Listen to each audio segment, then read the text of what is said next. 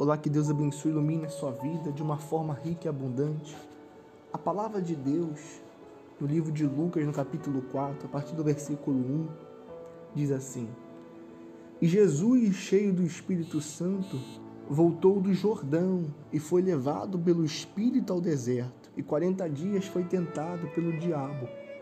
E naqueles dias não comeu coisa alguma, e terminados eles, finalmente teve fome. E disse-lhe o diabo: Se tu és o filho de Deus, diz esta pedra que se transforma em pão. Aqui percebemos que a principal arma do diabo é a dúvida. Assim foi no deserto com o Senhor Jesus, assim é nos dias de hoje. Enquanto vivemos nesse mundo, seremos tentados pelo mal e a principal arma do diabo é a dúvida. Porque com ela ele desestabiliza a nossa fé. Porque assim como a fé é a nossa arma para combater, para guerrear a dúvida. Assim também a dúvida, uma vez entrando em nossos corações, ela deixa a nossa fé vulnerável e assim desestabiliza a nossa vida espiritual. Então, aqui entendemos do versículo 4, como o Senhor Jesus responde ao diabo. E Jesus lhe respondeu dizendo: está escrito que nem só de pão viverá o homem, mas de toda a palavra de Deus. Entenda que esse pão representa esse mundo, representa a nossa vida aqui na terra. Esse pão representa esse mundo, a nossa vida aqui na terra. Então o Senhor Jesus diz bem claro que nem só de pão viverá o homem, quer dizer, a nossa vida não se resume a esse mundo. Ele não diz que não precisamos do pão, mas que nem só de pão viveremos, mas de toda a palavra de Deus. Então conseguimos entender que vivemos aqui, que devemos lutar, trabalhar, conquistar, casar, etc. Mas que não é só disso a nossa vida.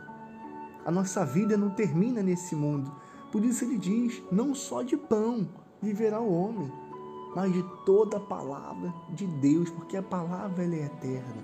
E se nós vivemos pela palavra nesse mundo, é consequência que no mundo vindouro, na vida eterna, também viveremos com Deus. Porque escolhemos viver aqui nesse mundo com Ele. Mas se outrora você apenas vive por esse pão e rejeita a palavra de Deus, é fato que você vai ser farto nesse mundo. Você se alimentou do pão desse mundo, mas você rejeitou o pão da vida. E irá talvez eternamente sofrer as consequências de uma má escolha que você teve por ter rejeitado a palavra de Deus, que é o pão da vida.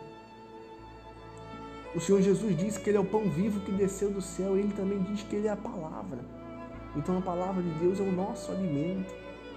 Mas se você apenas se alimenta do pão que esse mundo dá, que é esse mundo, você pode se fartar dessas coisas, das conquistas, de tudo. Mas talvez, do que adianta se fartar desse mundo, mas se você sentir fome e sede de Deus eternamente, por viver uma eternidade longe de Deus, então entenda que esse pão que o Senhor Jesus se refere aqui é essa vida, é esse mundo. Você não conquistou hoje, você não conquistou talvez grandes coisas como você esperava.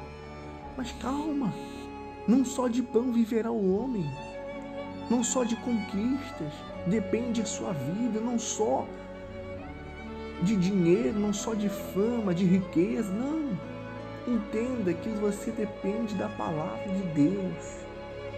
E se você vive por ela, ainda que nesse mundo te falte o pão, que representa as coisas desse mundo, que você não conquiste tudo,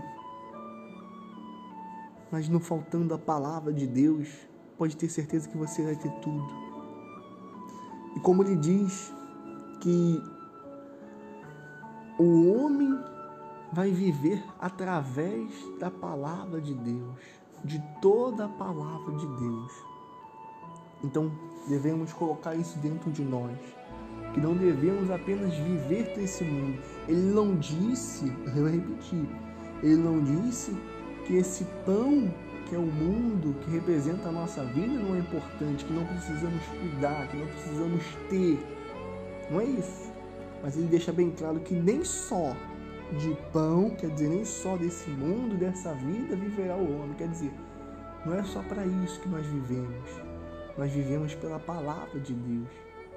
Então, quer conquistar, conquiste, lute, corra atrás, se esforce, sacrifique se torne uma pessoa de valor, mas acima de tudo, viva pela palavra de Deus, porque é ela que no momento mais difícil da tua vida que vai te sustentar.